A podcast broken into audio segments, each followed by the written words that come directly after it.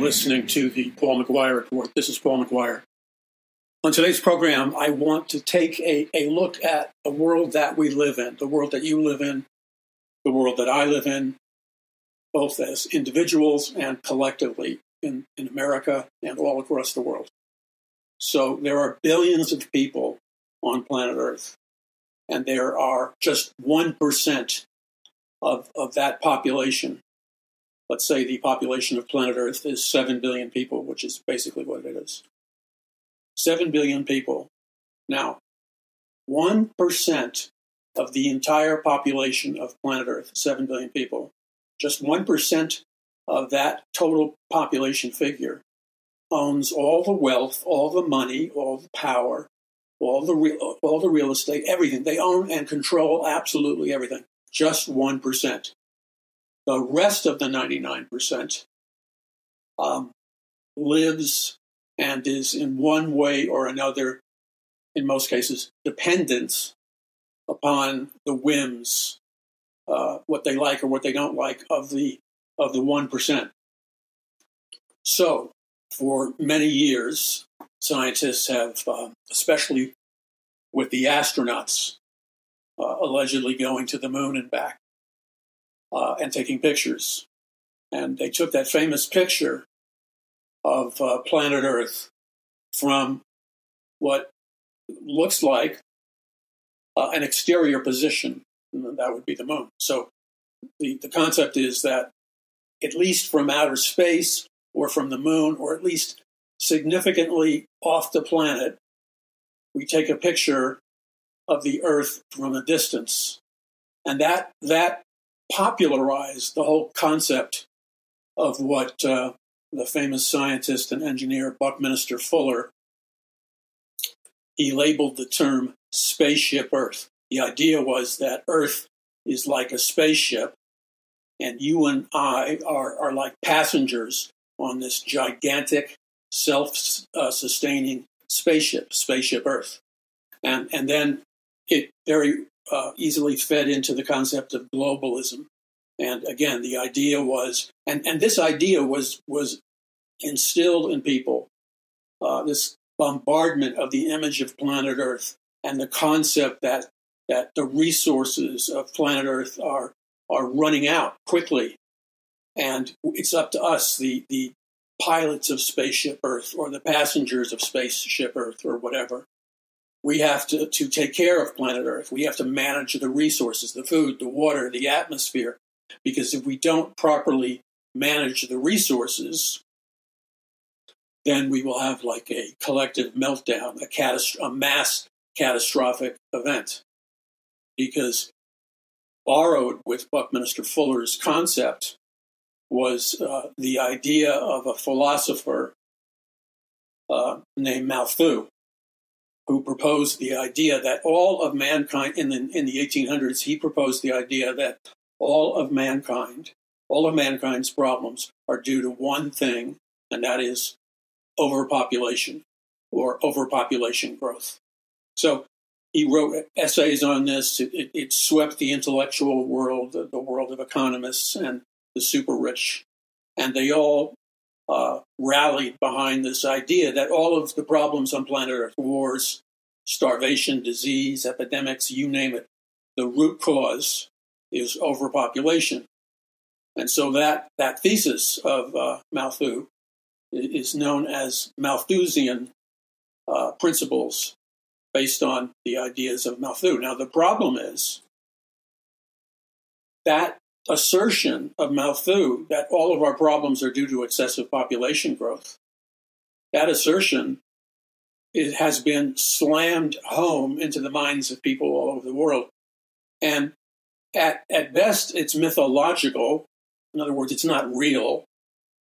Um, it it's not the real problem for mankind. Mankind's root problem, as Malthus asserted, is not uh, overpopulation growth. That is not our fundamental problem. Because if you look at planet Earth, if you just look out the window, I remember somebody telling me this years before I even thought about this concept. And uh, this this person said, you know, if you think uh, America has overpopulation, he says you're crazy.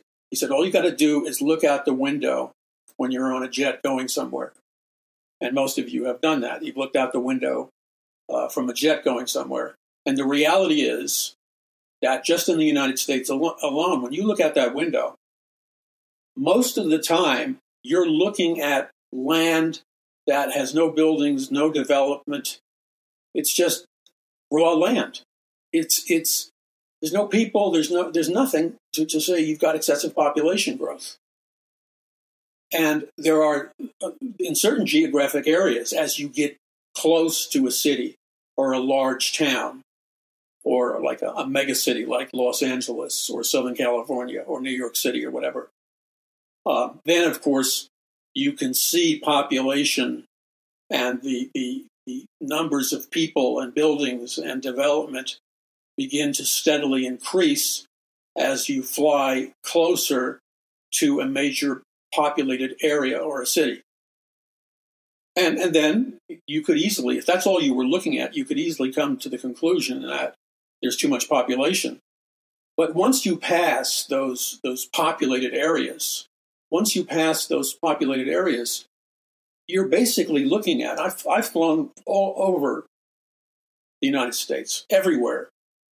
I mean, over the years of speaking and flying and conferences and everything else, I have looked down on more mileage, more acreage, you know, and many of you have too. And, and the overwhelming majority of the time, it's unpopulated land.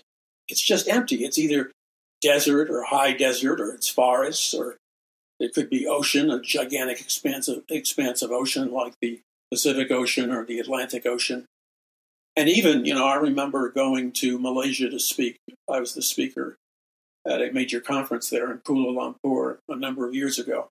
And I remember as we flew from, I can't remember whether it was LAX or uh, the, the giant airport in New York City. I can't remember. But anyway, to get to Malaysia and Kuala Lumpur, you we flew in the jet again. I can't. I apologize. I can't remember the uh, whether it was the west coast or the east coast. But in any case, we flew towards uh, Malaysia, and, and, the way we went to Malaysia, we crossed over the ocean, so you saw nothing but ocean for hours and hours, and then you got near uh, places like Vietnam. And I'm looking down uh, at this gi- gigantic landmass, mainly green, and it's one of these, uh, you know, in, in, the back seat uh, of the plane. Every seat in the back, the back of it has a television screen and a monitor that will show you where you are on planet Earth, with a white line of where you came from, where you're going, and, and where, where what you're flying over at this exact moment. So I'm looking out the window. I'm looking also at the computer screen, and I see that this giant landmass beneath me is Vietnam. Now, that alone just blew my mind. I had to think about it for a while because I grew up during the time of the Vietnam War. And that's all the news talked about 24 7 was the Vietnam War and how many soldiers were getting killed, et cetera, et cetera. So, so the images to me of Vietnam were like wedded with images of, of ravaging war. In any case, we got off the plane in Vietnam, and then we moved around the airport to, to another uh, flight, and we boarded a flight from Vietnam to Malaysia, to whatever their international airport is called in Malaysia. And, and you look down and you see, again, massive expanse of ocean. Uh, you can see Malaysia at, at a certain point, and it's a massive landmass, basically empty and unpopulated.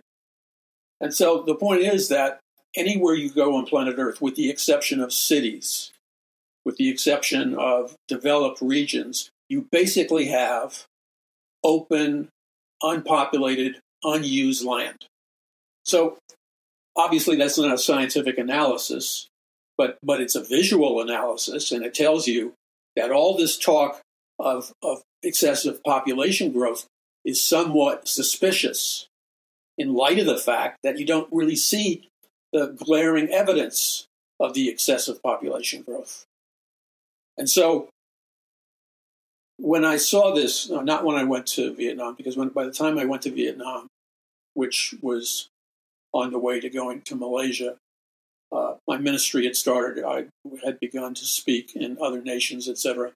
So my ideas were accelerating, and simultaneously, my understanding of the world, society, uh, the, the, global system, the national system, all the Bible, all of that stuff, the, the knowledge curve in my mind was growing at a an accelerated rate of understanding because I had been seeding my mind, which everybody should do. That's what just a different way of saying renewing your mind with the Word of God.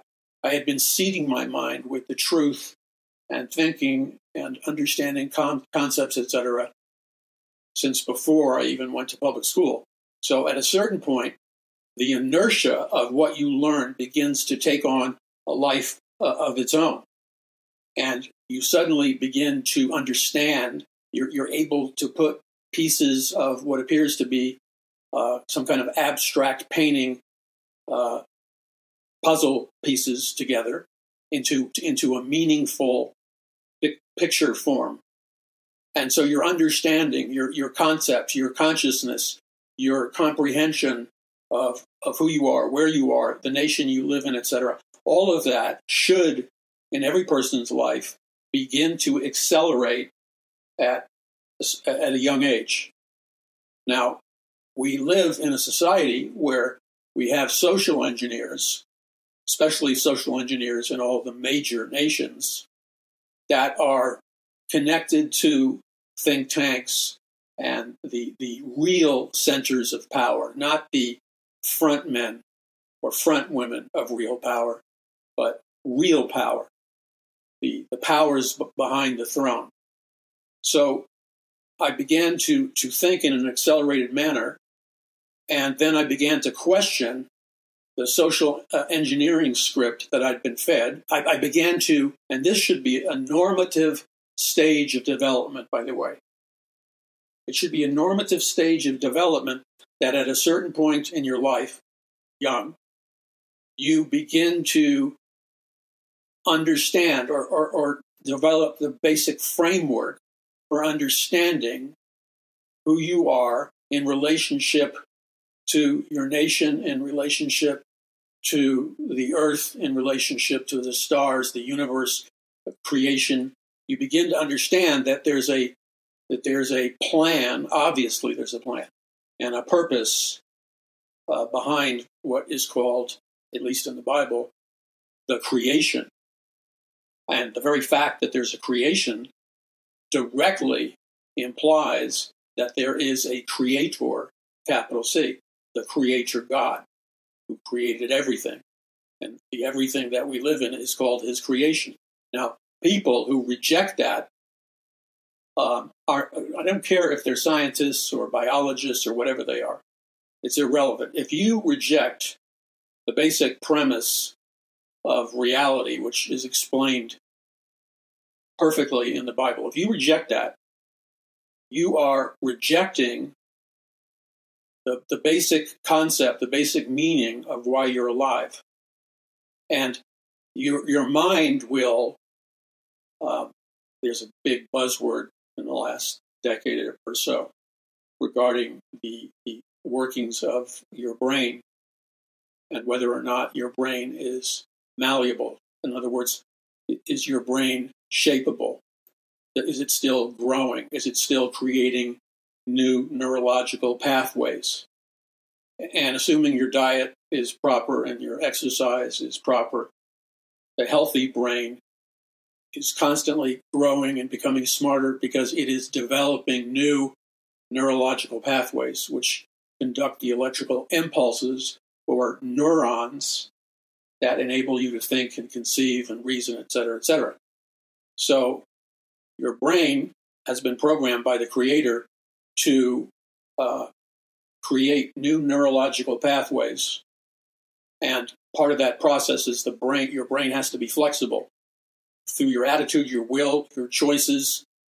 There has to be a flexibility internally because that allows you to accept new or radical or different ideas that may have been true all the time, but because of the programming you received during your educational process, etc., because of the programming you received, you you you erected a barrier between your mind and consciousness and what is really true in the reality all around you. So we have people who are scientists, biologists, the, the people who are behind the, uh,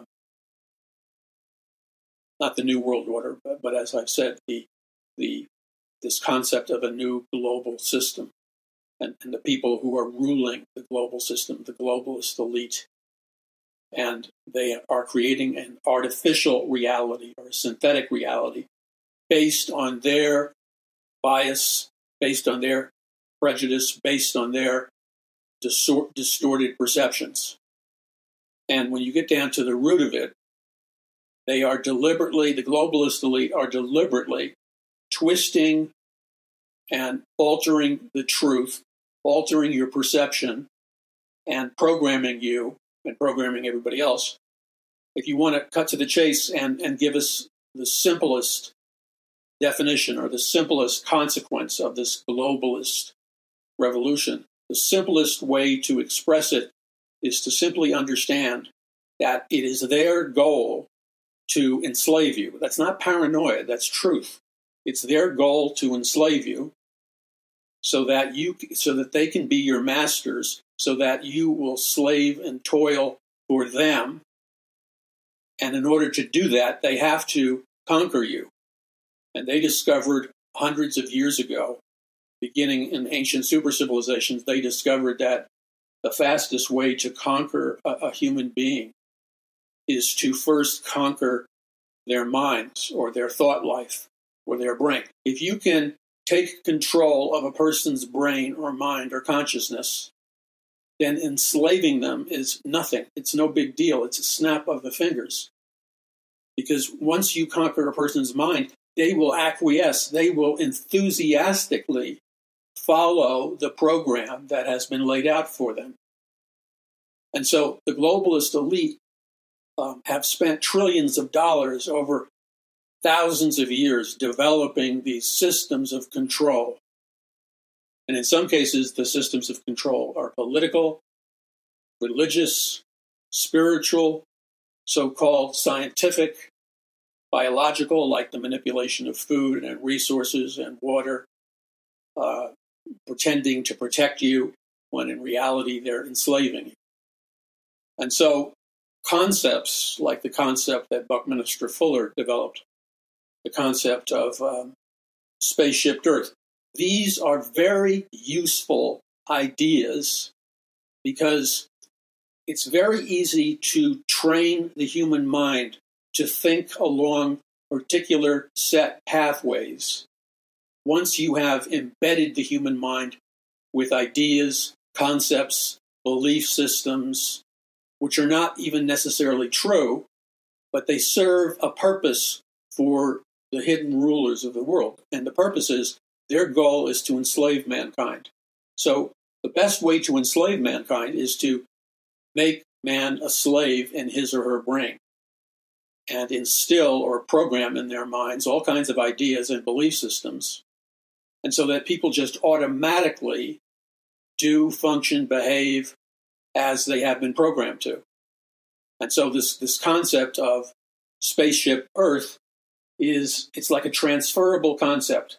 You embed that in the human mind primarily through media, mass media, and the educational system and movies and and things like that famous photograph of planet Earth from you know somewhere in space. And you're what you're doing is you're selling big time. You're selling the masses. You're selling Americans. You're selling people on this philosophy of globalism and how you know overpopulation is our biggest problem and that we need to manage our planet. We need to make sure that we keep planet Earth sustainable. In other words, that we can sustain a certain quality of living, beginning on a scale beginning with survival and then moving into, you know, hopefully being comfortable or whatever. And so these ideas are essential in order to seed mass human consciousness with these ideas that, that people fixate on, they latch onto, and, and they, they travel in cultures. They travel via the media and entertainment media and news media, etc. And so then you have these gigantic globalist organizations like the United Nations and UNESCO and the World Health Organization, WHO. All these globalist organizations secretly financed by the globalist elite and the trillionaire billionaire class, the 1% that rules the world. They finance the promotion and marketing and selling of these concepts and ideas to the masses. Because it is this way they can create what Aldous Huxley, uh, a prominent globalist, and his brother Julian Huxley, the, the first official humanist and the first official transhumanist, the Huxley brothers were one of Great Britain's highest level elite globalist families, and they developed many ideas that are common today, many belief systems that are common today. They created and they spread these ideas through media and music and culture and news, etc. And of course, Brave New World is an example of that by Aldous Huxley. And Julian Huxley, head of the educational, the worldwide educational system, that's headed up by UNESCO of the United Nations. Julian Huxley was a huge promoter of humanism and transhumanism, but Julian Huxley also uh, promoted aggressively this globalist one world concept.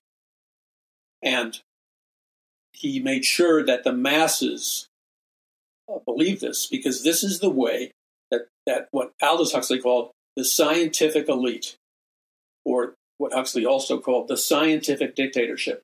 And the whole concept that, that the Huxleys and others developed was one of creating an efficient scientific dictatorship where you would create a dictatorship not, you know, out in the open. You would covertly create a dictatorship by utilizing various futuristic technologies, scientific uh, techniques, psychological, psychiatric techniques for controlling the human mind and human behavior. And thus, you end up controlling the world and all the people in the world through highly sophisticated and advanced forms of scientific mind control or brainwashing. And that takes us right to where we are right now at this minute, no matter what's going on externally on planet Earth in terms of the news or whatever.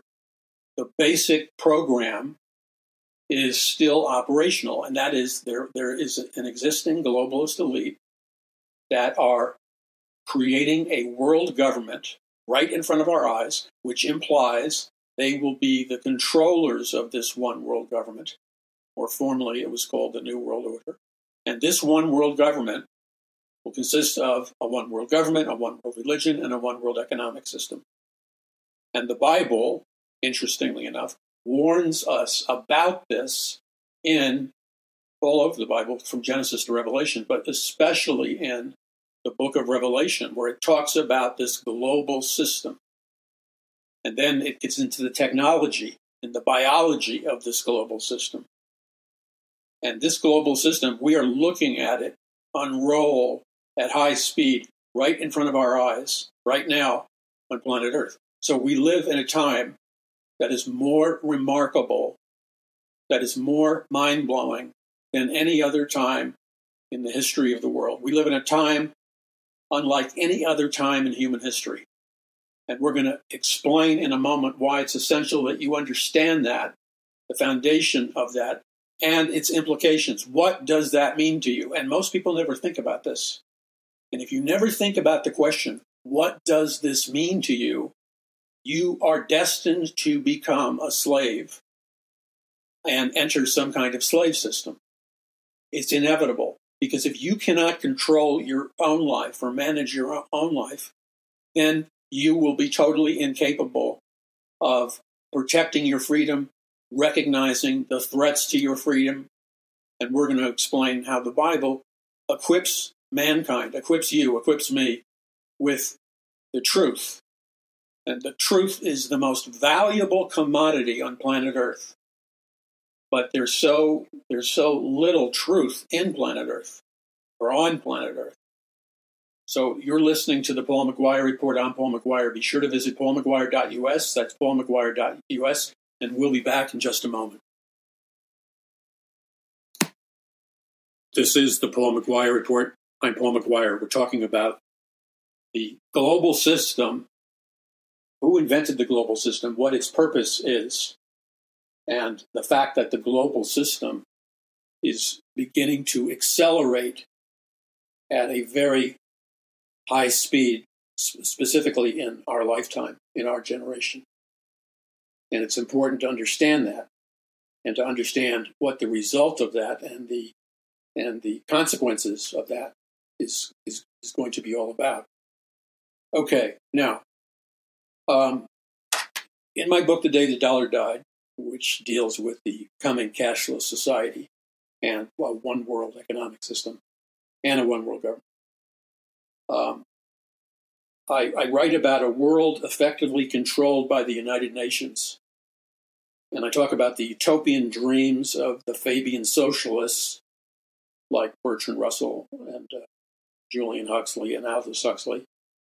They, they, among other intellectuals, were members of the Fabian socialists, and a one world government ruled by an elite um, started to become a reality with the Fabian socialists who had a secret plan that began, that, that had its roots going back thousands of years to ancient Babylon.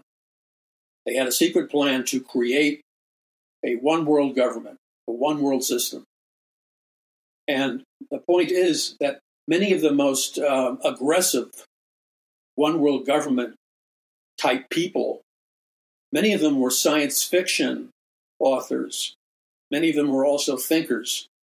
Many were both best selling authors of uh, novels, science fiction, as well as best selling books on science, biology, uh, the theory of evolution, etc.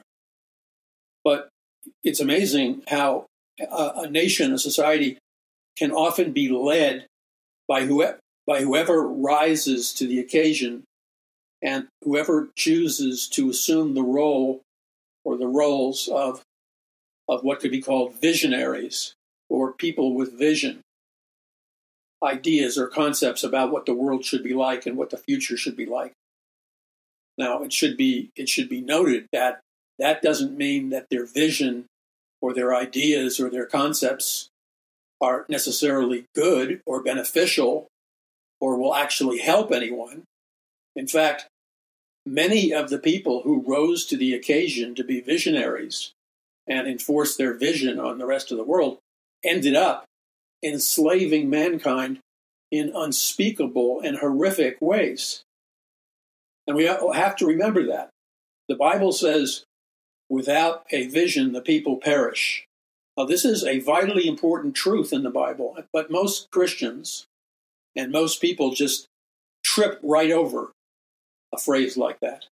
Without a vision, the people perish. The, the, the, the teaching from the Lord in that verse is simply this that if the people, and specifically God's people, if the people do not have a, a trusted, good vision based on the laws of God and, and the truth of God's word, if the people don't have a vision, a concept, an idea, a plan for the future, then what will inevitably happen, the Lord is telling us, is that you and I and the people will perish.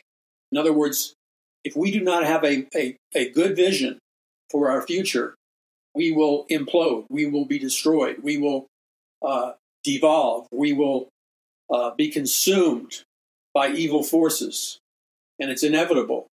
So Without a vision, the people perish, which means, of course, they're destroyed. They're ravaged by the wolves. Now, ideas have consequences. Good ideas have good consequences. Bad ideas have bad consequences. Very simple. That's from Dr. Francis Schaeffer. So, in our society, we have a fundamental failure, and I'm talking about the American society, and the failure that that crept into our uh, American way of thinking um, very early on after the American Revolution. Initially, the Christians who changed America and ended up changing the world were strong Bible believing Christians, and they were the Pilgrims and Puritans. And they instilled a strong biblical vision for the future of America and the future of the world and the future of the American people.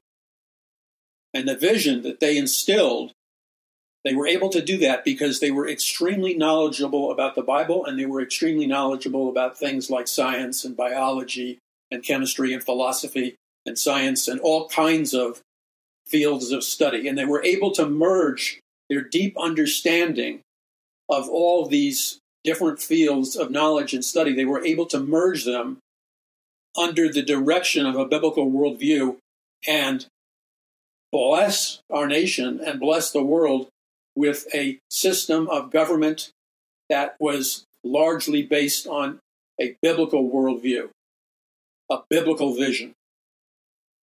Now, what happened, and I explain this in, in sequence in my books like The Greatest Battle, uh, Power from On High, and The Day the Dollar Died. What happened sequentially was that the Pilgrims and Puritans and their the purity of their ideas based on the Bible strengthened our nation and gave our nation a powerful vision. But what happened was that vision, the clarity of the vision, the, the, the purpose of the vision, the vision is, is designed by God to, to visually, in your mind's eye, your imagination, your consciousness, it's it, vision is an enabler. It's a, it's a it's a psychological. It's not sinful to use your imagination. It's sinful to use your imagination for evil purposes. Having an imagination and using your imagination is given to us by God within God's framework as a psychological tool by which we can create the very thing that we envision. And this works like if you're an athlete. Athletes, you know, I remember many years ago when I was coming out with one of my first books.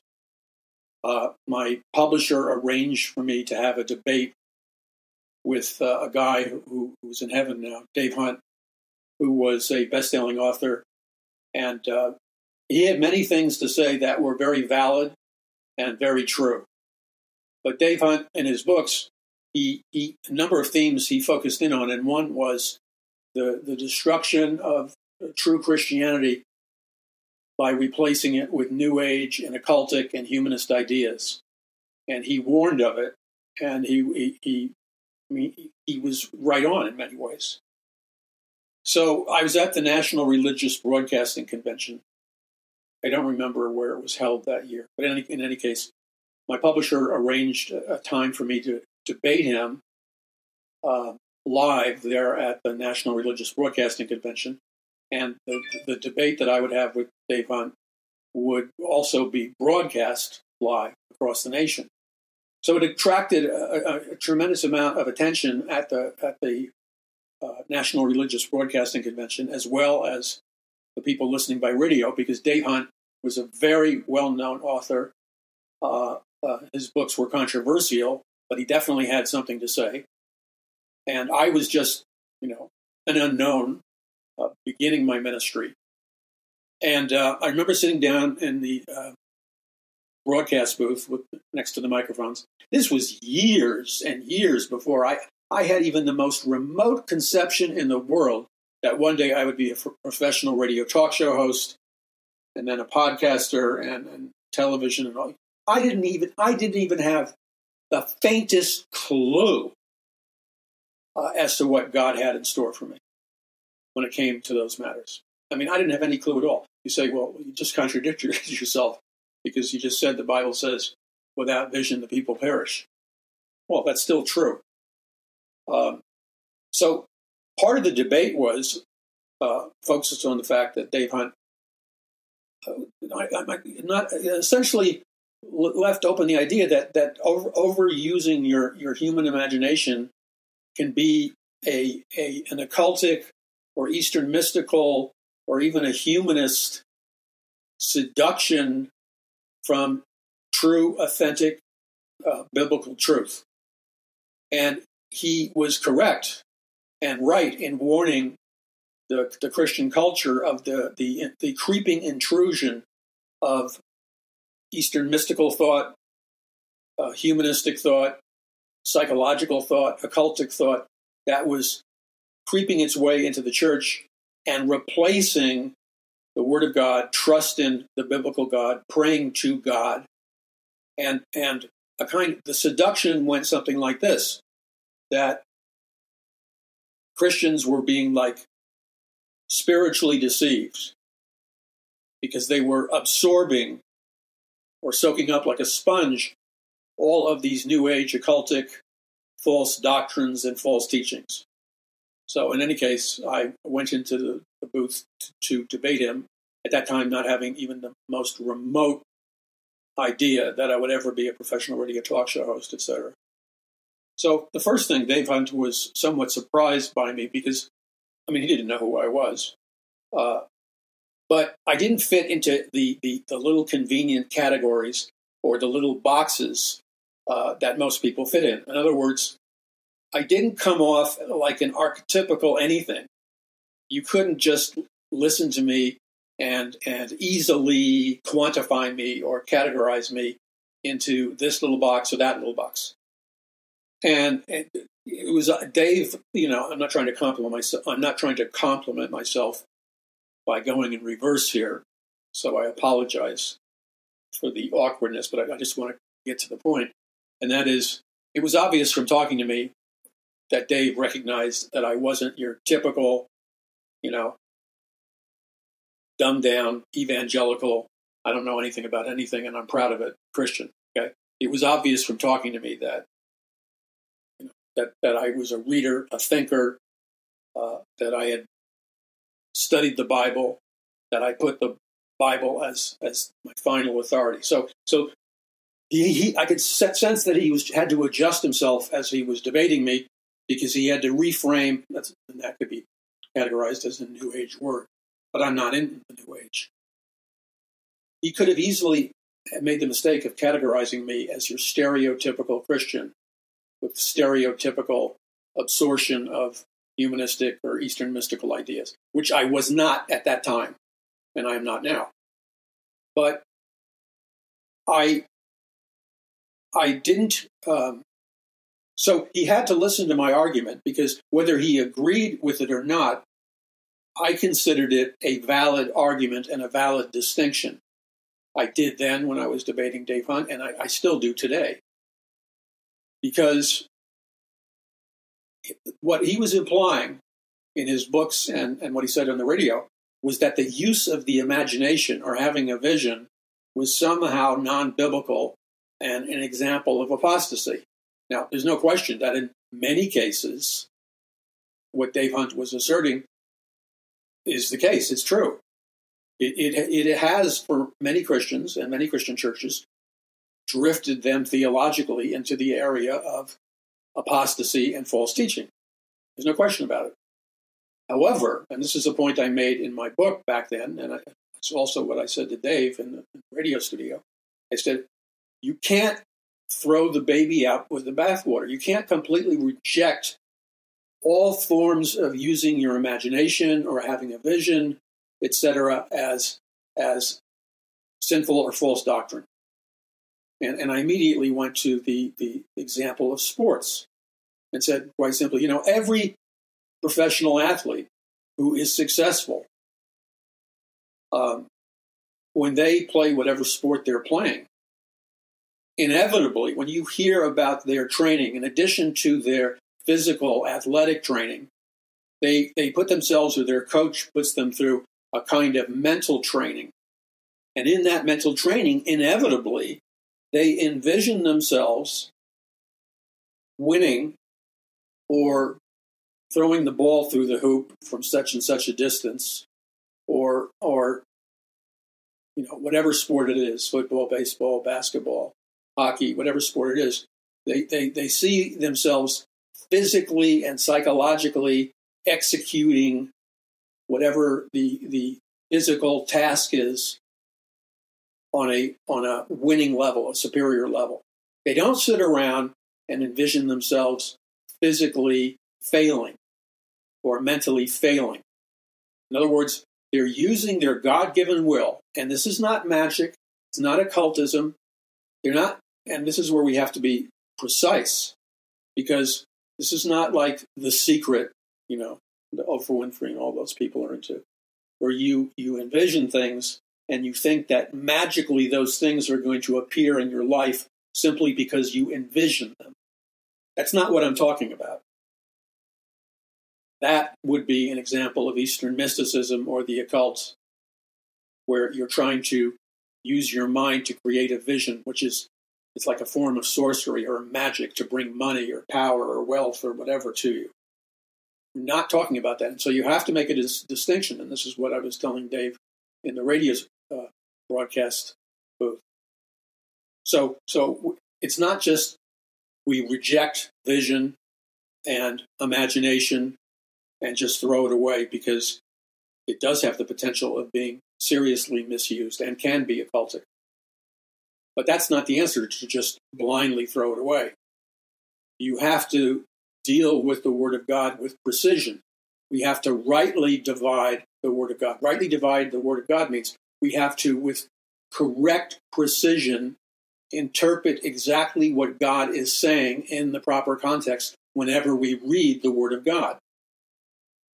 And so the, the goal is to stay true to the Word of God and to adhere to, to closely to the principles of the Word of God.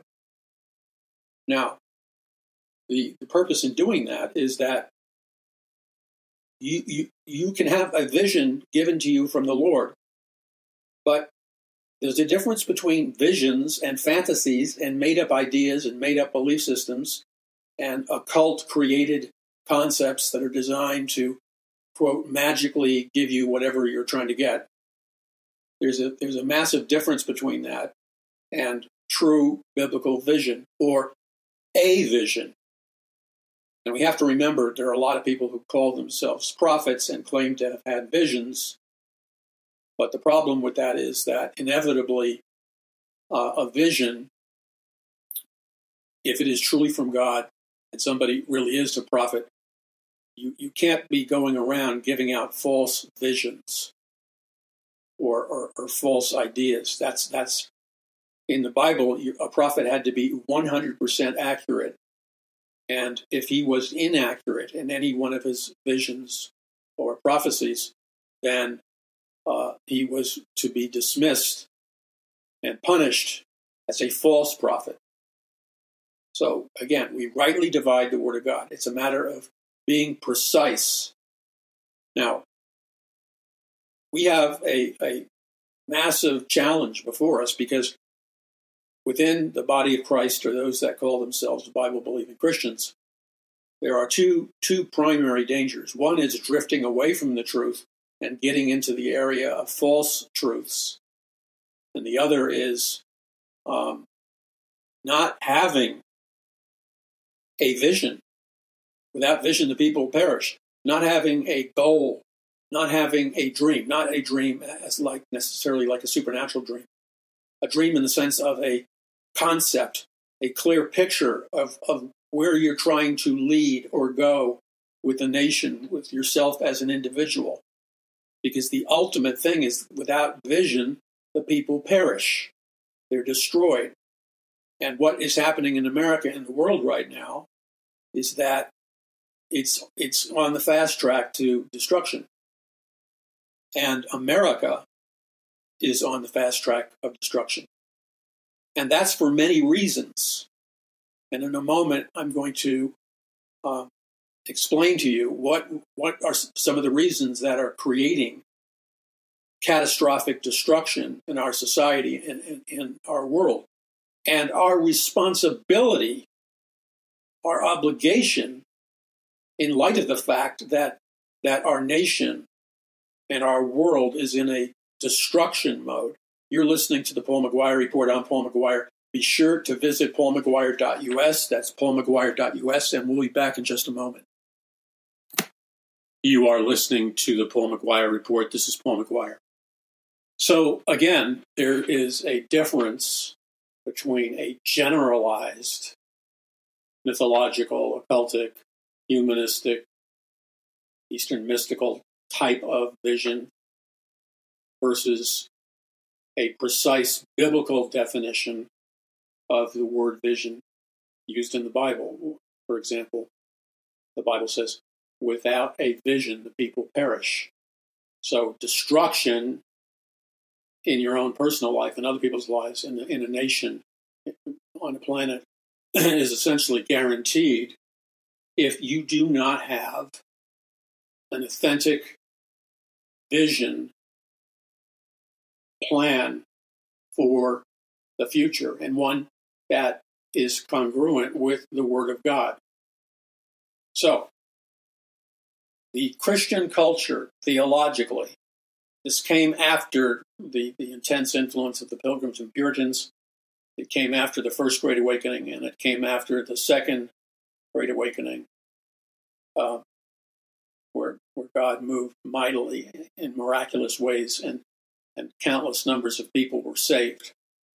So after the Second Great Awakening, there, there began to enter into the soil of American ideas and beliefs and thinking and thoughts uh, the eroding powers of humanism, occultism, uh, Eastern mysticism, etc., where instead of worshiping the true biblical God and being in prayer to the true biblical God, uh, Christians especially, but the culture itself began to drift into a Eastern mystical, humanistic, pagan, uh, occultic type of belief system. And so when that belief system began to influence people in America, especially, it began to powerfully erode and thus destroy the original God given vision for America and America's future given to us by the strong Bible believing Christians and pilgrims. So we gradually entered into a new kind of an America, a new kind of world where the, the Word of God, with its warning, without a vision, the people perish, is, is now happening and has been happening for quite some time right before our eyes. So we have been drifting massively as our culture through the educational system and media and all kinds of things. We have been drifting further and further away from God, the truth of God's word, and walking in an authentic biblical vision for our lives and, and nation. That's our root problem. That's our core problem. Without a vision, the people perish. So we are we have been in a highly destructive mode where people and our nation have been perishing for a long time, incrementally, bit by bit, you know, not necessarily all at once in one dramatic explosion, but an incremental destruction that that was so gradual that tragically the overwhelming majority of Christians didn't see it happening, even though it was happening right in front of their eyes. And so Bible believing evangelical Christians up till this very moment. And tragically to say, as the crisis continues, both nationally and internationally, as the crisis continues to explode and accelerate, and we, we are entering the point of no return, we have never had the need for an authentic biblical vision for our nation, for our lives, for our culture. We have never needed an authentic biblical vision more than ever before. So, this is the most pivotal time in human history because we are approaching, and, and, and thinkers, biblical thinkers, and secular thinkers, many of them agree on this, this point. And the point is that we are approaching the point of no return, the point where we cannot undo the consequences that we've sown into, so to speak. And so, the question that, that should be asked if you say you love God, that's great. But, but if you love God, then you will love his people. You will love one another like, like Christ loved the church. And if you love someone, you're going to do everything you can to take care of them, to minister to them, to meet their needs, to guide them, love is not just, you know, romance. True Christ like love is serving other people, it's giving, it's sacrificing for uh, agape spiritual or Christ like love. And the, the fact of the deterioration and degradation of our culture is simply that it is a direct consequence of what happens when a once Bible believing nation, founded by Bible believing pilgrims and Puritans, began to drift away from the practice and belief of biblical truth. The consequence for that deadly mistake is what you and I are looking at right now in terms of the self destruction of America and the rest of the world. So, the question is Bible prophecy obviously has to be true because Bible prophecy that's derived and interpreted correctly from the Word of God in, in, books like the book of Revelation, but from Genesis to Revelation, we see over and over again God's plan for the ages, God's plan for all eternity, the purpose of reality, the purpose of life, the, the, the access to power and wisdom that God has for his people. All of these things are realities that are potentially available to us if we will not commit an unpardonable sin, which is unbelief. Unbelief in God's word specifically, unbelief in God's word, or rejecting God's word. Unbelief in God's word can cause you not to be saved and enter into eternity and heaven. Because the only way you can enter into eternity and heaven is to put your faith, to put your trust, to put your belief in what Jesus Christ did for you on the cross, and believe that Jesus Christ has cleansed you of all of your sins through his blood, the blood of Jesus Christ, if you believe in it, if you put your faith in that.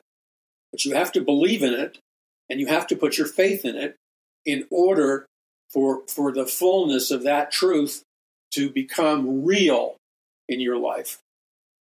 Just knowing about it intellectually isn't enough. So, clearly, the Bible emphasizes Bible prophecy.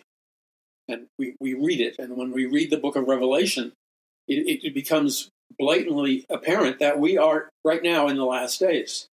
So the question that every believer in Christ has to ask themselves, and churches and pastors included, is, is quite simply what is my purpose? What is my destiny? What is my mission? What is God calling me to do right now? And do you have, as a consequence of, of what the Lord gives you in a personal relationship with Him and His Word, do you have a biblical vision of what your mission, of what your purpose, of what you're called to do is? Do you have a clear biblical vision regarding what he is calling you and the body of Christ to do? And if you don't, do you recognize, if you don't, do you recognize that you have placed yourself, your family, your nation, your relatives, etc., etc., you have placed all of them, including yourself, in mortal danger, in imminent danger, in irreversible danger, if you have not communed with the Lord Jesus Christ biblically, and if you have not allowed the Lord to speak to you and shape your thoughts and ideas, you know, a vision, a clear picture from the Lord, it doesn't have to be something out of a Marvel comic book for crying out loud. It's not Batman, it's not Supergirl or whatever, or Ant Man or something ridiculous like like that. I mean, um, I, I, like science fiction movies. I, I, don't like most of what I see today, but I mean, I wouldn't waste my time. I'm just the name of the movie Ant Man. That's such a turnoff to me. Like from a marketing standpoint, why on earth would I waste my time watching a, a, a superhero whose name is Ant Man? I wouldn't. I don't. It doesn't. I mean, it, it repulses me. What idiot in the marketing department of whatever? Maybe it's Marvel Studios. I don't know. But Ant Man? No, I'm not into Ant Man. Yet that is the. I meant to be satirical and, and vent when I said what I just said. But I realized that as I was saying it, I was also clearly defining what could be called a, a loss, the reality of a loss of biblical vision among Christians, biblical Christians, the loss of the reality of a biblical vision from Christians. When that happens, your, you, your mind shrinks. You, you begin to think like you are an ant man or ant woman. The, the, the power and, and uh, of your thoughts and your ideas, they also shrink because you begin to think thoughts that are in alignment with the kind of thoughts that Ant Man would think or Ant Woman would think. And so your ideas, your thoughts, your beliefs, your vision are all reduced to a pathetic ant man size. Now, what, what I'm saying in, in, somewhat an awkward manner, what I'm saying is we're in, we're, we're in a very serious problem here. If the supernatural body of Christ, which simply means all true Bible believing Christians who are authentically born again by the Spirit of God and are guaranteed entrance into heaven and eternal life by faith in Christ, by faith in Christ alone, if that supernatural body of Christ has allowed itself to become so degraded that they have, in effect, been shrinking. You know, there was a movie or something a long time ago. Honey, I Shrunk the Kids. I didn't mean to get on this, but, but, but it keeps popping into my mind, so I'm going to play with it. Honey, I Shrunk the Kids was a movie or something. That was another dumb movie that, that I wouldn't have any interest at all in seeing. Honey, I Shrunk the Kids, and it had to do with some sci-fi technology which which enabled I guess, one of the parents to liter- literally physically shrink their children. What a bore. I'm not interested in that. You see, if that is the if that is what you think about all day long, if the level of your thinking and the level of your reasoning and the level of your perception and the level by which you use your mind is all if you if you're spending uh, all of your time in a zone of flatlining with your thinking and your vision, and you're not thinking biblically, your perception doesn't come from a biblical worldview, then guess what happens? What happens to you, and, and, and, and tragically, with a broken heart, tragically with a broken heart, I would say to you, honey, I shrunk the kids. I mean, I'm not trying to be funny, but that's that's the consequence of allowing your mind to shrink when you're supposed to be growing your mind according to the Word of God and the ideas of God's Word. It should never be, honey, I shrunk the kids. You, you, you shouldn't be thinking like Ant Man or Ant Woman. Of course, I'm being satirical here, but, but the truth is irreversible. Our nation was once the mightiest nation on earth. And our nation right now is like a tire with a, with a gash in it, and, and the air is rushing out of it. It's, our nation, America, is deflating. It's in, you take any category, whether it's commerce or manufacturing, there's certain areas where we're still roaring, like in technology, computers, AI, and stuff. We're still roaring. But in many, many areas where we used to be the dominant force on planet Earth, guess what? It's honey, I shrunk the kids' time. We have people who are leading us that think Ant Man and Ant Woman thoughts 24 7. We have a Christian culture that literally encourages believers in Christ not to think, and if they do think, this this ant man, ant woman Christian culture encourages Christians to think on the level of an ant man or an ant woman. Tiny, minuscule, inferior, pathetic, weak, deflating thoughts and ideas that are absent of any power. Now, that's key because without uh, sufficient power to accomplish the task or goal or vision that God has called you to do, you're going nowhere fast. You're going nowhere fast. So the only thing you can do really is to obey the word of the Lord. And remember what Jesus Christ told his disciples before he ascended into heaven. He said, You need to go to Jerusalem and stay in Jerusalem and wait upon the Lord and tarry in Jerusalem until the Father clothes you with power from on high. So basically, Jesus Christ was saying, You don't have the power to accomplish what God is calling you to do.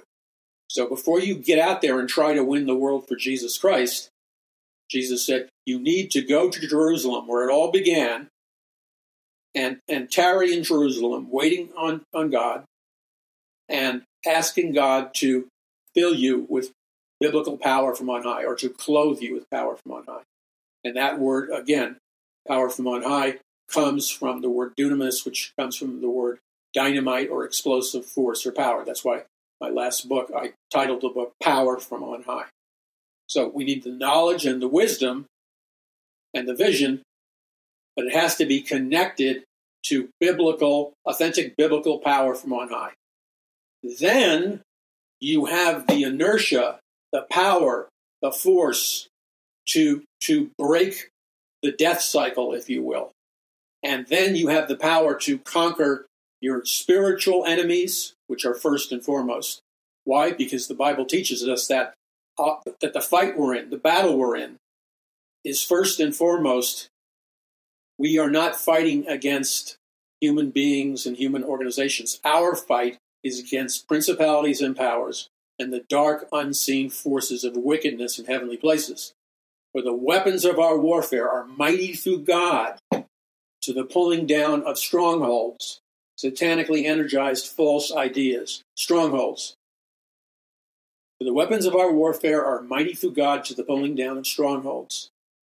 So the strongholds equate to ant man or ant woman thinking, mindset. It's an impotent mindset that produces no results. We're in a disaster time.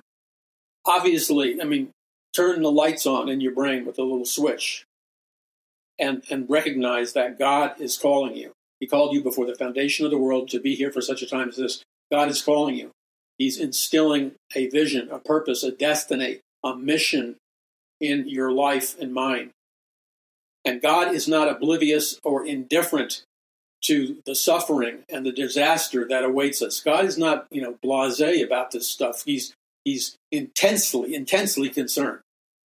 And that's why he's given us the power and the wisdom from God to, to make the necessary changes that, in effect, don't violate the major precepts of Bible prophecy. So, this verse I use because it's applicable to, to right now.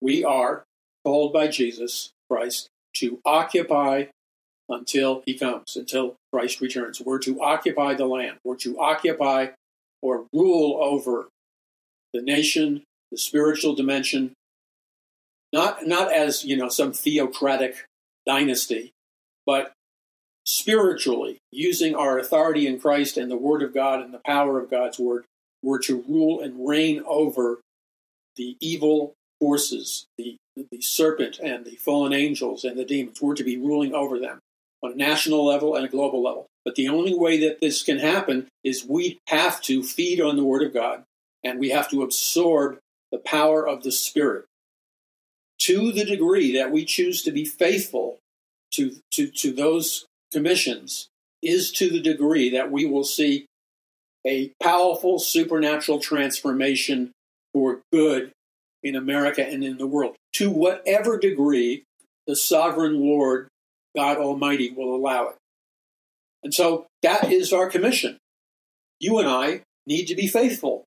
And so I ask you to join with me Paul McGuire Ministries and Paradise Mountain Church, I ask you to join with me in obeying Jesus Christ and occupying the land until he comes. I ask you to join with me by asking the Lord in prayer, Lord, what would you have me give or donate or contribute uh, to, to the ministry of Paul McGuire Ministries and Paradise Mountain Church? What would you have me give, Lord? And then simply obey the Lord in whatever he tells you to do. And then make sure you obey the Lord and become a prayer warrior for us and those associated with this ministry, and praying for me and the people associated with the ministry, as well as praying for us uh, for victory in the mission that the Lord has called us to. And then finally, to stand with us in the spiritual battle through prayer and fasting, and stand with us in the spiritual battle through um, doing what you can practically in the physical realm to to help us, such as uh, breaking the rigging system and other systems that are organized and and programmed to defeat or overturn a, a biblical worldview in our nation, in our world. We can't allow that to happen. We can't allow that to happen. And I believe the Lord is speaking to you, me, and many people. It doesn't have to be some big, gigantic phantasmagoria, you know, like, like fireworks in the sky. It can be an idea. It can be a, a set of ideas. It, you know, God can express himself through his word any way he chooses, as long as it doesn't conflict with the word of God. I ask you in the last days, which clearly we're in, to join with me as we occupy until he comes. This is Paul McGuire. Visit paulmcguire.us. That's paulmcguire.us.